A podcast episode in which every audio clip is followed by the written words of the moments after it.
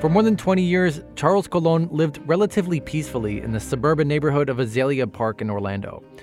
The neighborhood mostly has single family homes, but a business strip runs right through the middle of it.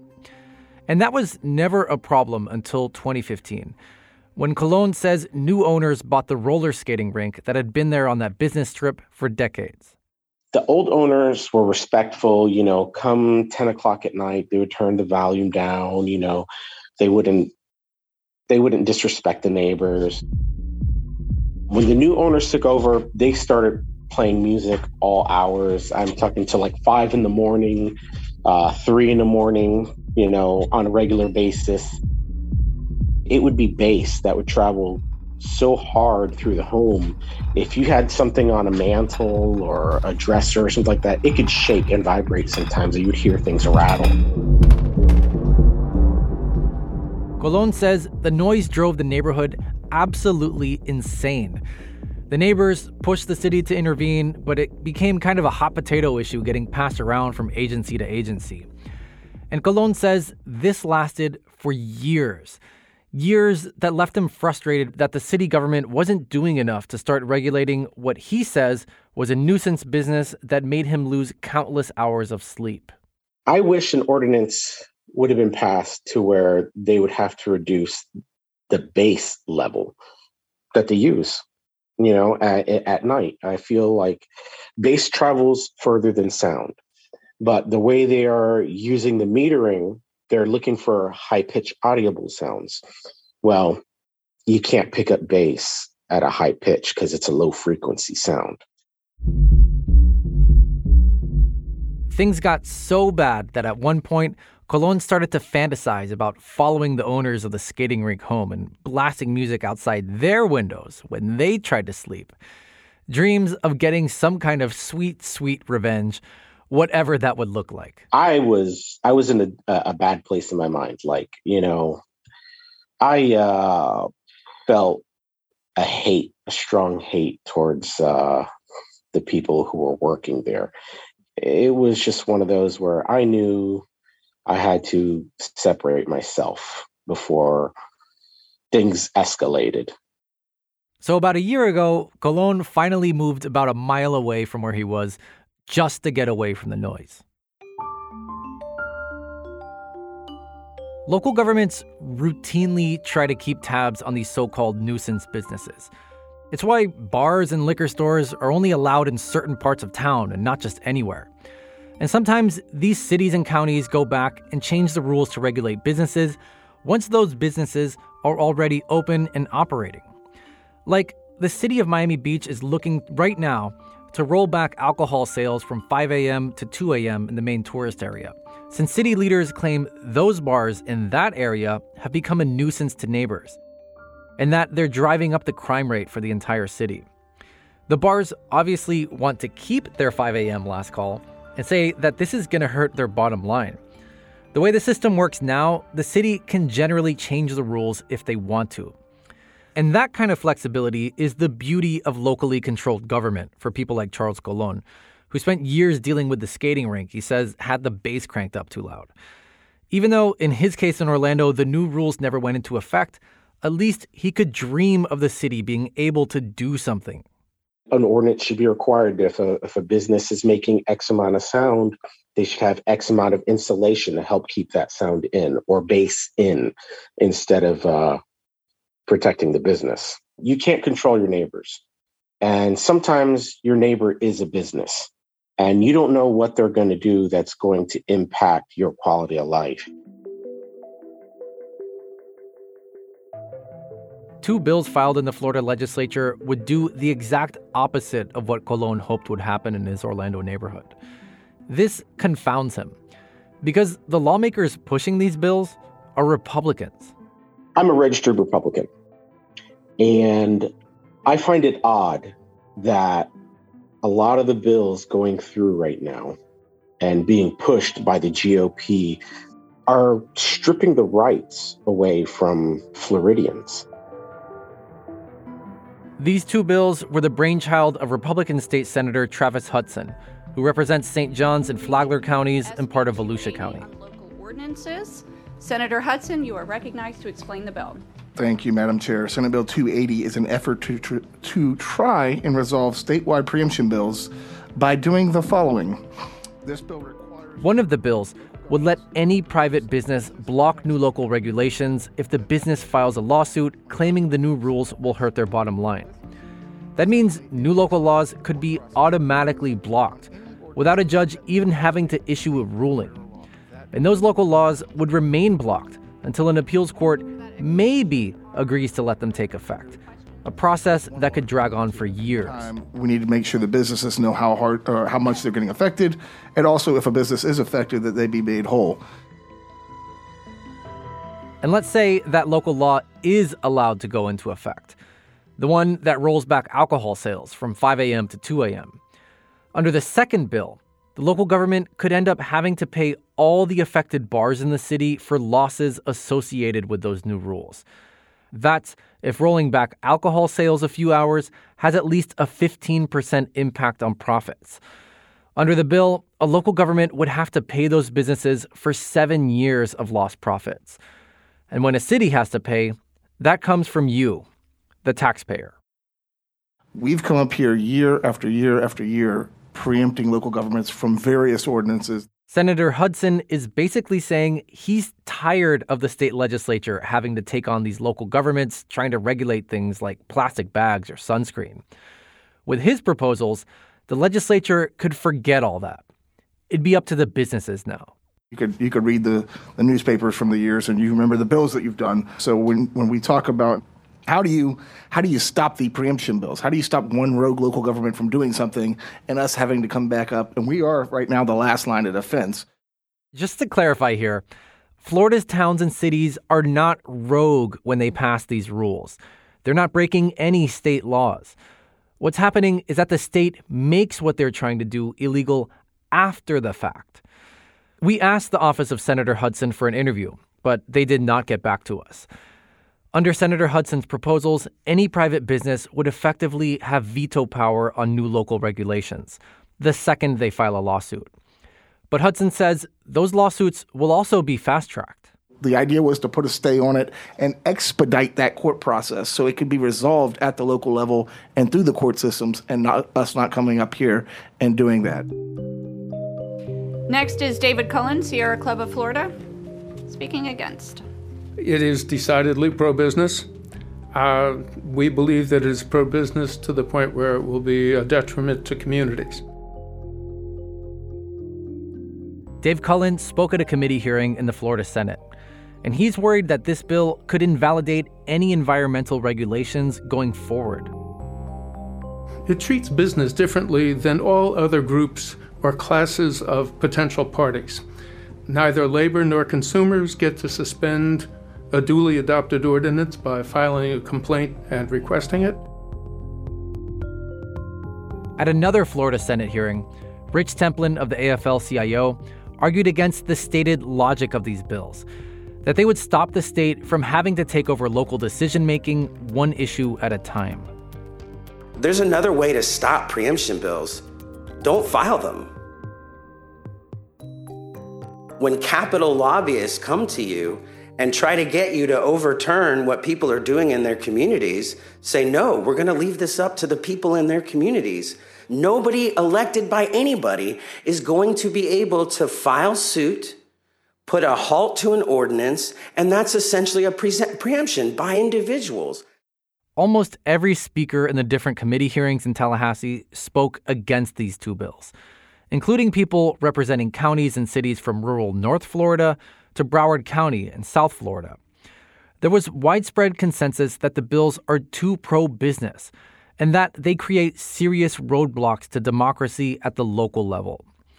Tina Polsky is a Democratic state senator representing parts of Broward County and Palm Beach County. And she says businesses are already consulted and taken into account when new local rules are made. A business can speak at a committee, a hearing, about the impact that it would have on him or her. A business person can run for local office. They could have a very business friendly local government. it's just not what I believe the people want. The people like their local governments and they want them to be able to rule. That's why they vote for those individuals. That's why they go to public comment. And that's why a decision is made by a majority rule of the people who you elected. I probably should keep my mouth shut today, but I, I can't sit here and listen to all this anti. I'm a businessman for 50 years. Dennis Baxley is an undertaker, and he's also a Republican state senator who represents the Ocala area. Business people are part of your community. They're the ones that you go to ask to help fund things that you need done in your community. They're the people that provide jobs to your residents.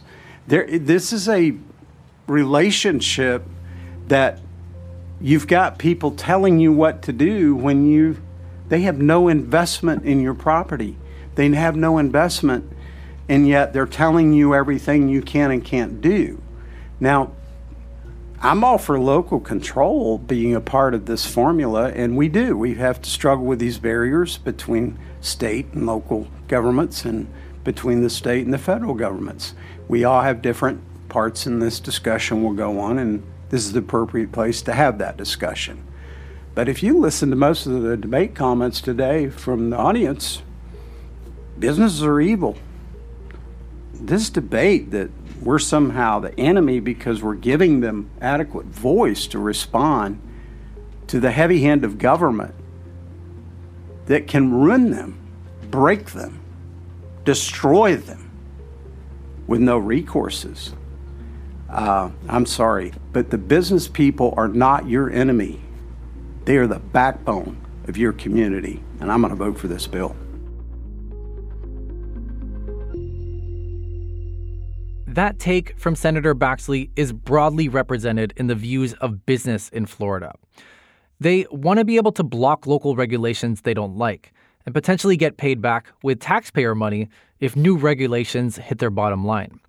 But in a broader sense, these two bills present a major opportunity to flatten regulations across the entire state. Because big businesses don't like every city and every county having different rules and different regulations this would be huge, huge. This would, I mean, this would seriously be a game changer. Samantha Padgett is a vice president and general counsel of the Florida Restaurant and Lodging Association. And she says the coronavirus pandemic helps show why it's bad for each city to have so many different policies. What I did so much of the time during the pandemic was answer questions of what can I do here versus what can I do over here. And while the areas approached it differently, the impact that we felt uh, with the state as a whole was it, was it, it impacted the state as a whole. And so if we can be having similar conversations about impact, if we can have similar conversations about uh, unintended consequences, about economic impact, then we have potentially overall a more consistent approach to some of these issues. If they are able to have more consistent operations, if they are able to send more consistent messaging to their workforce, they're more efficient. They are able to serve their customers better. They're not spending all their time kind of differentiating their operations from this jurisdiction or this jurisdiction. Carolyn Johnson puts it a little more bluntly that these bills would straight up prevent businesses from being regulated by local governments. And in her mind, that's a good thing. She's a senior policy director at the Florida Chamber of Commerce. I think it provides certainty for businesses that uh, their local government isn't going to swoop in and put them out of business or substantially increase their costs or substantially regulate how they're doing. And so it gives them the certainty they need to run their business. Local governments, of course, don't see their rules and regulations as just frivolous distractions that are meant to be annoying to businesses. A lot of cities and counties look at this plan as a broad attack on the entire idea of local government. The idea that people at the neighborhood and block level can and should make decisions about the place where they live. Daniela Levine Cava is mayor of Miami Dade County.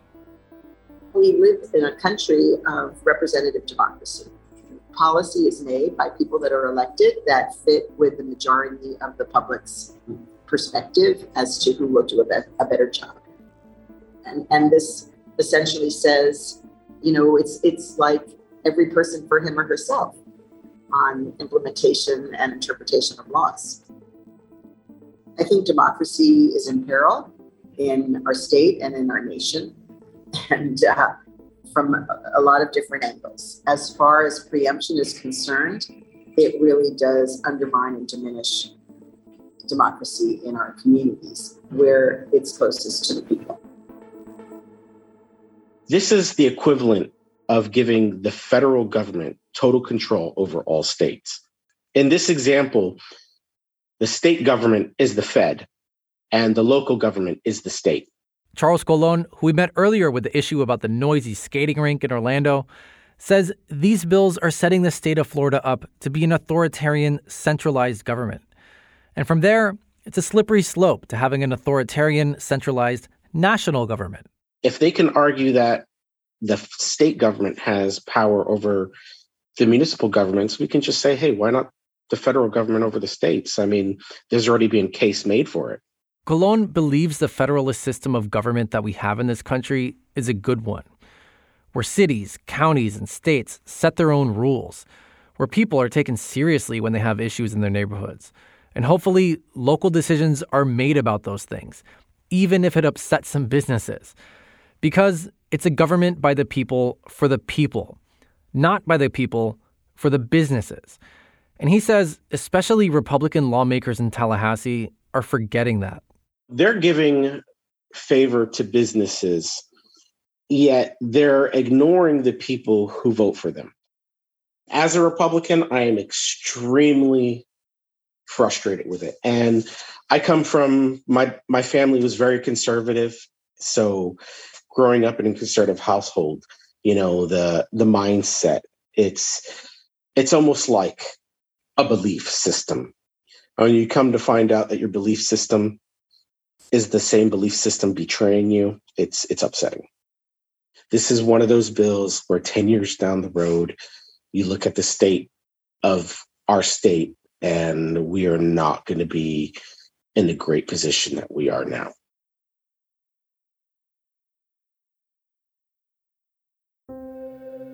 In Florida, decisions about infectious disease and all kinds of issues related to public health come down from the state capital.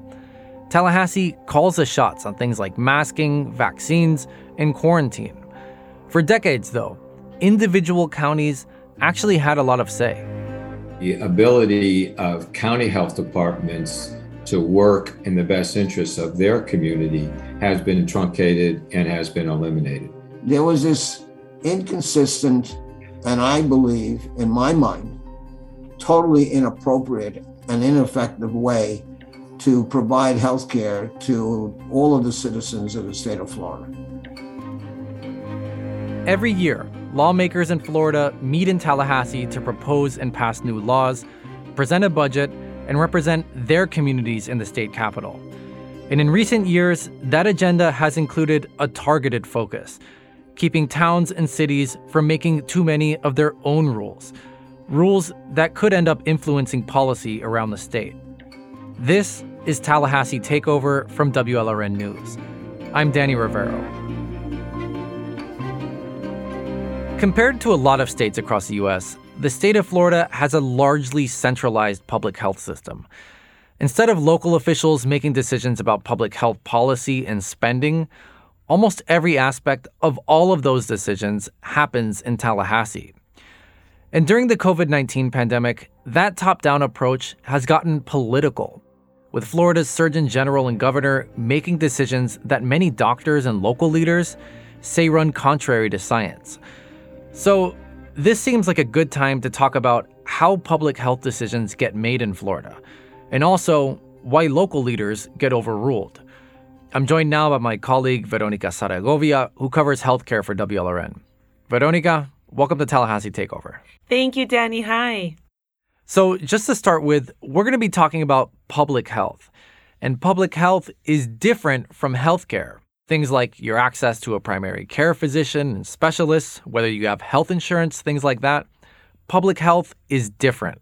Exactly. Public health is how we protect communities from something like an infectious disease or promoting general health. Think of encouraging physical activity, monitoring for air pollution, and doing restaurant inspections for sanitation. Public health is when you track data to figure out how to stop an infectious disease from spreading. And it's also things like mounting vaccination campaigns against polio or hepatitis, for example. And of course, it's 2022, and public health also includes all things COVID 19. And we'll definitely be getting into COVID 19 in a few. But I just want to point out that in Florida, public health also includes things like controlling mosquitoes to prevent the spread of diseases like dengue, chikungunya, and Zika, if you remember that from a few years ago. And mosquitoes actually played a huge role in the early history of our state and in shaping what public health looks like here. So, when Florida first became a state in 1845, a lot of decisions about public health were left up to counties and towns. There weren't a ton of people in Florida at the time, and for the most part, the modern state that we think of as Florida only existed in the northern and central parts of the peninsula. But, Veronica, tell us when this local based reality for public health really started to shift here. In 1888, Danny, the city of Jacksonville had a major yellow fever epidemic that created this panic across the state. Yellow fever is transmitted through mosquitoes, but nobody knew that at the time. And so all these cities started coming up with their own plans for how to fight yellow fever. And they were not coordinated. You couldn't travel from one city to the next. And since everyone had different rules during the epidemic, it became an issue actually not only for health, but for the state economy. And I actually pulled up some old newspaper articles that showed some towns in Florida had so called shotgun quarantine policies, where if you tried to come into town, the townspeople would stand on the perimeter with shotguns and threaten to shoot you dead. In Jacksonville alone, a total of 427 people died from that yellow fever epidemic. And that's according to the Florida Historical Society. 1888 was also an election year, and Democrat Francis Fleming ran for governor. He was a former Confederate soldier from Jacksonville. Actually, he's pretty universally known to have been a huge racist. And when he came to office in 1889, he called for a special session of the Florida legislature to create a statewide health agency. And his reasoning at the time was that since every county had different rules, it made things impossible during times of an epidemic. And Governor Fleming complained that during his campaign, there were parts of the state where he could not campaign because he would have been shot on sight if he went to some of these cities. So the Florida legislature created the State Board of Health under his direction. And for the first time, Florida had a statewide public health system where everything flowed from the state capital down to the different counties. This system lasted for 80 years. But then in 1968, officials in Florida rewrote the state constitution. And this new version abolished the State Board of Health. So from one year to the next, public health in Florida went from being highly centralized to highly decentralized. And along with this was the creation of local health departments. Every county had their own local health department. And these new health departments played a huge role in people's lives. I was born and raised 90 miles from here in Glades County, which is considered a rural county and still is a rural county. So I grew up in a very small town in a class of 13. Annie Neasman would grow up to lead the biggest county health department in Florida. She was the director of the Dade County Health Department from 1990 to 2000 and today she is the CEO of the Jessie Trice Community Health System in Miami. There were 13 individuals in my classroom. And I knew public the public health department back during my time as a child and as a teenager. That's where we received our health care. That's where we went to get our shots. At that time, we did have one uh, doctor in the entire county, uh, but most of the care that we received was from the public health department. Neasman remembers what it was like when public health was a local thing, like in the aftermath of Hurricane Andrew 30 years ago. That hurricane completely devastated some parts of South Dade. We knew from the Miami Dade public health department that we were in this for the long run. We set up tent cities. We set up medical units, medical tents. We set up what we call uh, chat teams, community health action teams that went door to door, uh, assisting individuals with whatever their needs may have been. You know, of course, the many agencies that came in uh, the Red Cross, the Salvation Army, all of those individuals or, or organizations that serve meals, serve hot meals, uh, provided shelter, uh, provided clothing, provided things for children to do provided things for pets and animals, making sure that there were restrooms available for individuals and showers available. When the medical teams came in, we set up tent cities even for them that rotated in and out, just making sure that individuals were not only safe from the storm, but those individuals who came in to, to help uh, were also provided with medical assistance if they were needed. Neasman remembers that the U.S. Army helped out for a few months. And then we were on our own for at least a year, providing services uh, for the individuals, the residents, and the visitors to South Miami Dade County. For the most part, the money for the Dade County Health Department and other public health agencies came from local taxpayers, even though the state did toss some money their way county governments set up their own public health boards where they made rules and enforced things like restaurant inspections, mounted vaccination campaigns for diseases like smallpox, and they collected data about whooping cough. We had a smallpox issue uh, in our Haitian community uh, during those early years. The public health department, uh, you know, had to do massive immunization for smallpox because a segment of our population had not been vaccinated. That was, uh, you know, that was a tremendous experience. Through those years, you know, the Miami Dade County officials, I believe, recognized the importance of public health because we certainly helped them with swimming we helped them with all of the environmental issues. We did coordinate and always uh, coordinated with the state in making sure that our response was one that was appropriate. And if we needed any state or regional resources, then we were able to pull uh, from those resources. Even though the county health departments were independent, they were still part of a statewide system. And this is going to sound wonky because it is, but the state was split up into 11 different districts.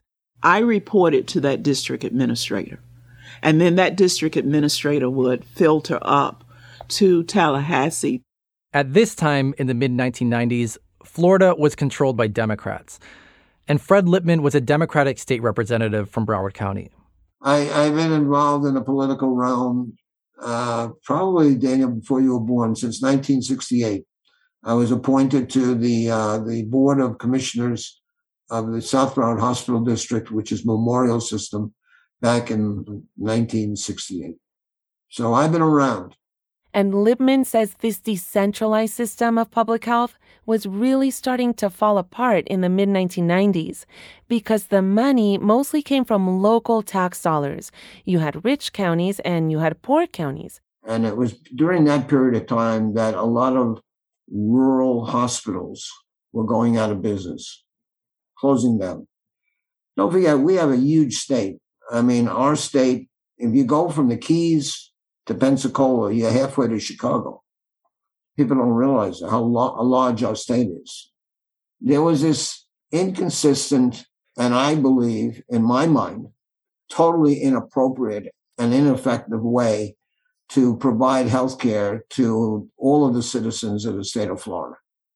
You know, there were people that were going 80, 90 miles to get certain elements of health care, which you and I would take for granted. So Lippman starts to make noise about this and he says he had the ear of the Democratic governor at the time, Lawton Chiles. And he says the governor was receptive and he wanted to pass a big reform. You know, he understood it, and he came from uh, from uh, some original stock of, of Florida, and all of a sudden now the small 30 to 60 to 90 bed hospitals disappeared. Rather than relying upon just each county being either tax rich or tax poor and using monies and saying, well, we have to repair the sewer system, so therefore we won't take care of healthcare, or we have to do a, a road or a bridge and we're not going to do healthcare. That was unfair. The idea that Lippman has is to create an entirely new Florida Department of Health, which would put everything that these local health departments did under one office. These are things like monitoring water and air quality, trying to get rid of lead paint in housing, providing affordable cancer screenings, and getting people vaccinated, of course. And under this new conception, local county departments of health would now fall under the state. And instead of having oversight from county commissioners or the county health board, the oversight and the funding would come directly from Tallahassee and not from local taxes. And the intention was that because the money would be coming from statewide taxpayers and not just from local taxpayers, smaller, more rural counties could have access to better public health services.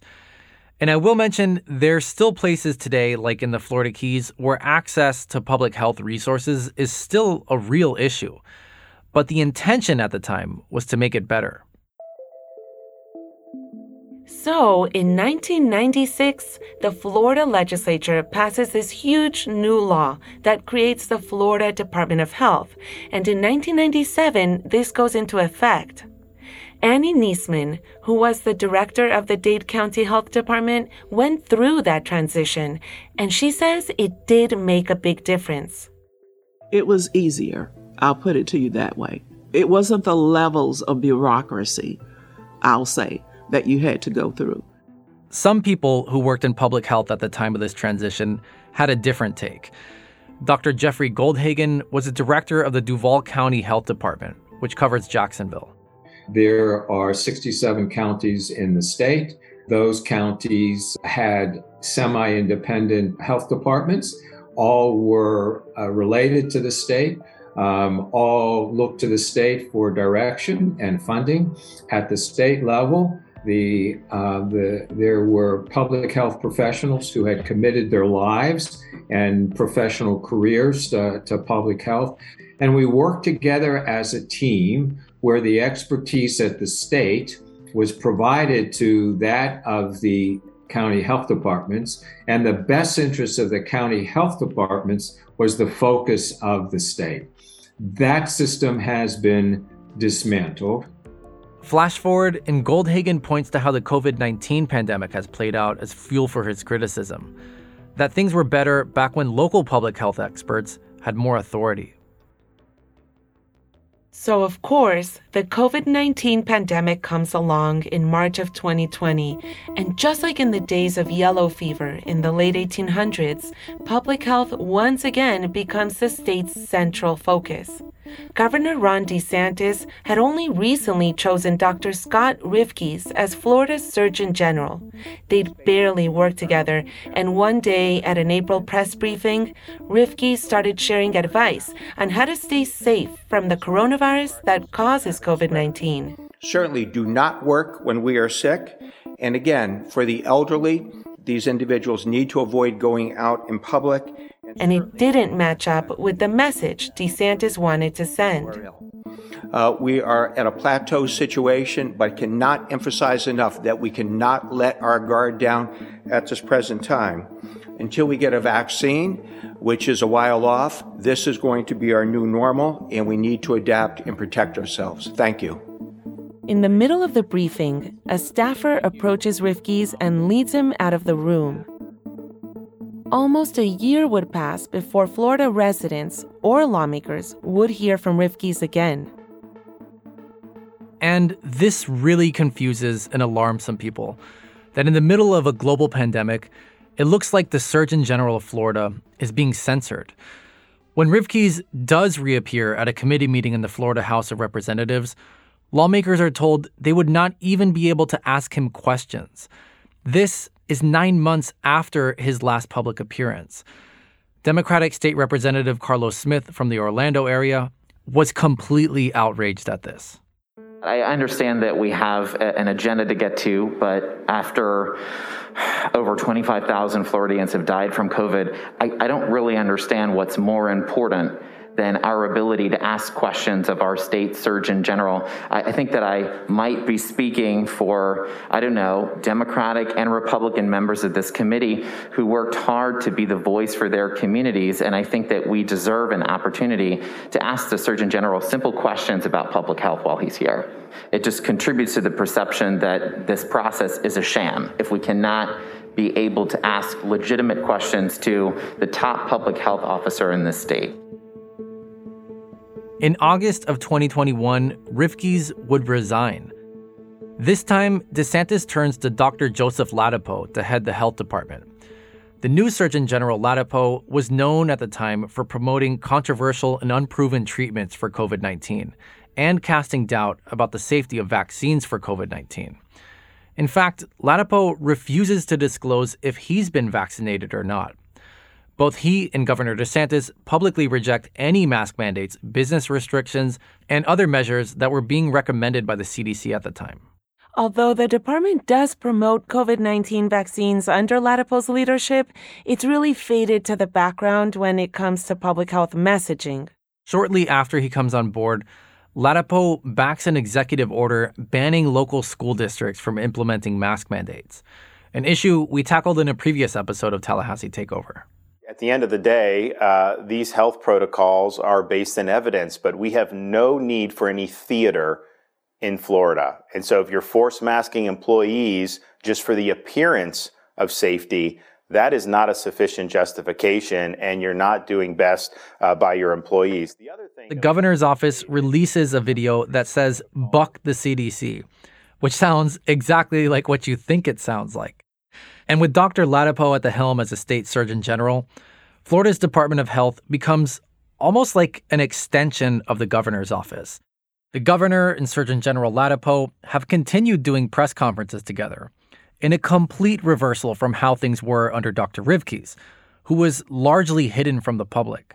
And I, I, think that'll be helpful for a lot of parents, you know, as they as they look to this, because I think there's uh, certainly from mass media and stuff and saying that somehow that this is something that you absolutely need to do. So, final thought before yeah, I wrap actually, it up. I think you you were uh, you actually provided my the introduction to our announcement, which is the Florida Department of Health is going to. Uh, be the first state to officially recommend against the COVID 19 vaccines for healthy children. This is counter to the recommendations coming from federal health agencies, the American Academy of Pediatrics, and other such groups. And remember, there are no local health departments at this point. All the county health departments are run by state officials, so the governor and the surgeon general are setting policy at the top.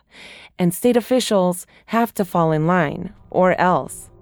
This is from WFTV Channel 9 in Orlando.